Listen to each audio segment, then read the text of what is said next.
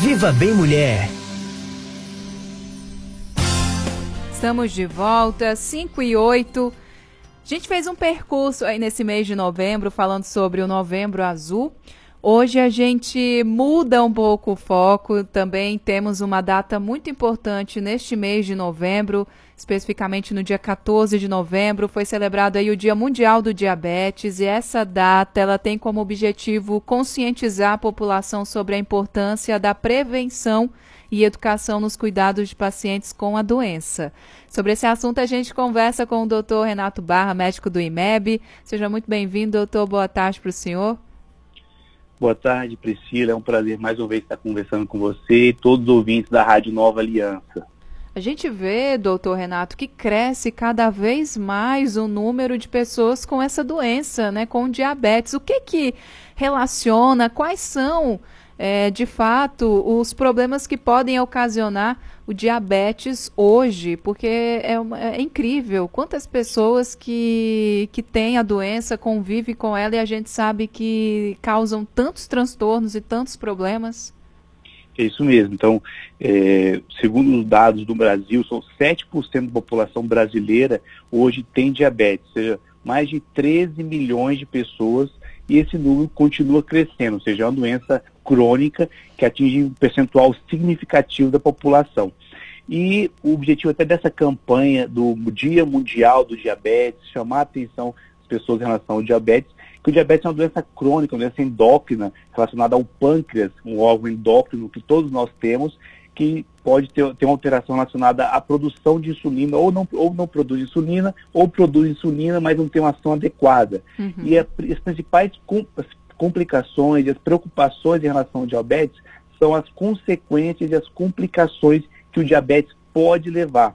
Então, por exemplo, é, as alterações das doenças cardiovasculares, o infarto, a insuficiência cardíaca, o derrame cerebral, a insuficiência renal, pode ter perda da visão, alterações de sensibilidade nos membros inferiores, até amputação de membro. Ou seja, o que mais a gente tem que ficar atento são as complicações do diabetes. Por isso que é uma doença que muitas pessoas é, tem diabetes e nem sabe que tem diabetes. Então, por isso que a gente, a gente vai alertar as pessoas a importância também de procurar o um médico, se cuidar que o diabetes é uma doença crônica, numa fase inicial pode estar silenciosa e, e nas complicações dela, numa fase mais tardia, se for diagnosticado diabetes numa fase tardia, aumenta a chance e começa a surgir as complicações do diabetes. Esse é o objetivo de tentar reduzir, minimizar as complicações do diabetes. Tá certo. Qual é a diferença do tipo 1 e do tipo 2? Então, esse, basicamente, esses dois tipos de diabetes, tipo 1 e tipo 2, o tipo 1 ele é o menos frequente, geralmente ocorre mais na, em crianças, na infância, adolescência. O diabetes tipo 1 é quando o pâncreas, que é um órgão, todos nós temos, é um órgão endócrino, ele não produz a insulina. O que, que, é insulina? Insulina é um hormônio é, que controla a quantidade de glicose, de açúcar no sangue. Então, a insulina, todo mundo tem insulina, ele tem a função de promover a entrada da glicose para dentro da célula. No caso do diabetes tipo 1, o pâncreas não produz nada de insulina, ou seja, fica essa alta taxa de açúcar no sangue. Ou seja, nesses pacientes, principalmente crianças, adolescentes, eles precisam usar a insulina para que a insulina coloque, entre aspas, a glicose, o açúcar do sangue para dentro das células. Já o diabetes tipo 2, ele é o mais frequente. Cerca de 90% das pessoas que têm diabetes é esse tipo de diabetes que estou falando, diabetes tipo 2. Uhum. É quando o pâncreas ele produz insulina, só que essa insulina não age de uma forma adequada, ela tem uma ação dificultada. Nós chamamos de resistência insulínica. Ou seja, é, existe insulina, só que ela não consegue colocar de uma forma adequada é, esse açúcar, glicose para dentro da célula. Então, geralmente, é o mais comum, geralmente ocorre em pessoas acima dos 40 anos de idade. Pode acontecer em outras faixas de mas geralmente é na fase pacientes acima de 40 anos de idade, é, que tem história na família, obesidade. Esse é o diabetes tipo 2, que é o mais comum. Existe um outro diabetes que é no período específico, nós chamamos de diabetes é, gestacional, que é, ocorre durante a gravidez ali, muitas vezes relacionada ao excesso de peso da mãe. Seja, a mãe ganha muito peso e aí pode levar um diabetes gestacional. Mas, de uma forma geral, são esses três. Diabetes tipo 1, que é mais comum na criança, diabetes tipo 2 é o mais frequente na população, mais adulto mesmo, e o diabetes gestacional na mulher é, gestante durante a gravidez. Tá. Essa expressão que a gente vê muito, pré-diabético, é, é, possível, é, é, correto dizer isso? As pessoas, no iníciozinho, existe essa questão mesmo do pré-diabetes? Explica melhor para a gente isso, porque é, eu não sei se, se é correto, mas eu já ouvi muitas vezes as pessoas falando, ah, eu sou pré-diabética. Isso. Então, assim, é, tem que um pouquinho tomar cuidado em relação a esse tema, essa boa, excelente pergunta, esse pré-diabetes. O pré-diabetes significa que em algum momento a pessoa realizou algum exame de sangue, de aquela glicemia jejum. É um exame de sangue que avalia a taxa de açúcar no sangue e em algum momento ele foi elevado, ou seja, estava alto, acima do normal. E aí nós chamamos de um pré-diabetes, ou seja, o paciente que teve uma glicemia alterada, às vezes repetiu e ainda baixou um pouquinho. Então, é um termo assim que às vezes tem que tomar cuidado, de ah, sou pré-diabético e às vezes acha até, até, os novos consensos não recomendam assim, você tem ou é diabético ou não é diabético, uhum. porque às vezes esse pré-diabético gera uma mentalidade, ah, eu não sou diabético, então posso comer açúcar. O médico falou que sou pré-diabético. Mas o que a gente quer dizer é o seguinte, resumindo, o pré-diabético tem grandes chances de evoluir para o diabetes.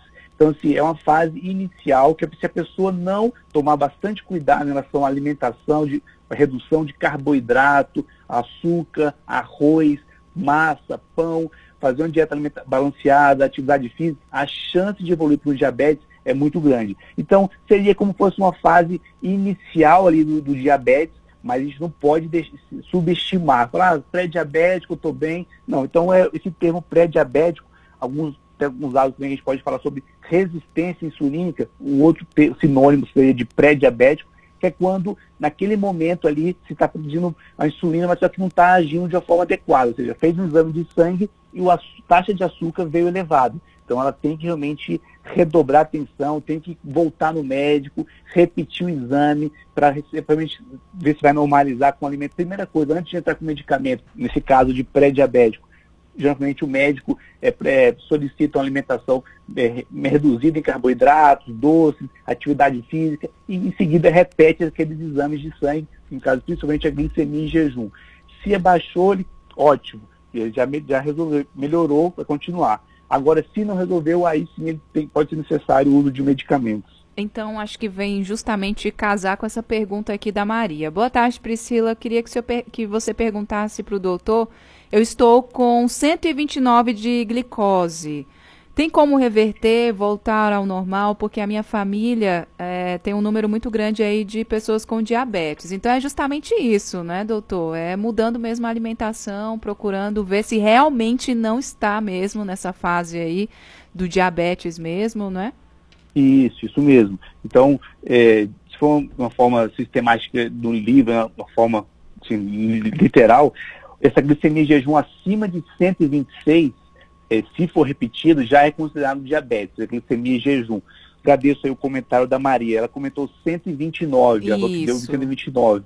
Então, assim, é, Maria, assim, se realmente mudar os hábitos de vida em relação a ter, perder peso, realizar uma atividade física regular toda semana, alimentação, principalmente reduzir bastante carboidratos, pão, arroz, macarrão, batata, tudo que tiver carboidrato, que é muito açúcar, que é onde tem um açúcar mais fácil de digestão, evitar doces, perder peso, tudo isso tem grande probabilidade, mesmo que você comentou aí que tem um histórico importante na família, de controlar essa glicemia. Então, é, resumindo, pode ficar tranquilo, assim, é, é, um sinal de alerta, com certeza, 129, mas tomando os hábitos, cuidando direitinho, tomando esses hábitos de vida agora durante dois, três meses, é importante repetir o exame que muito provavelmente deve controlar apenas com essa mudança de hábitos de vida. Refaz, ela está aqui me falando que é repetido. Ela já fez outra, outra vez e deu 129, deu esse número.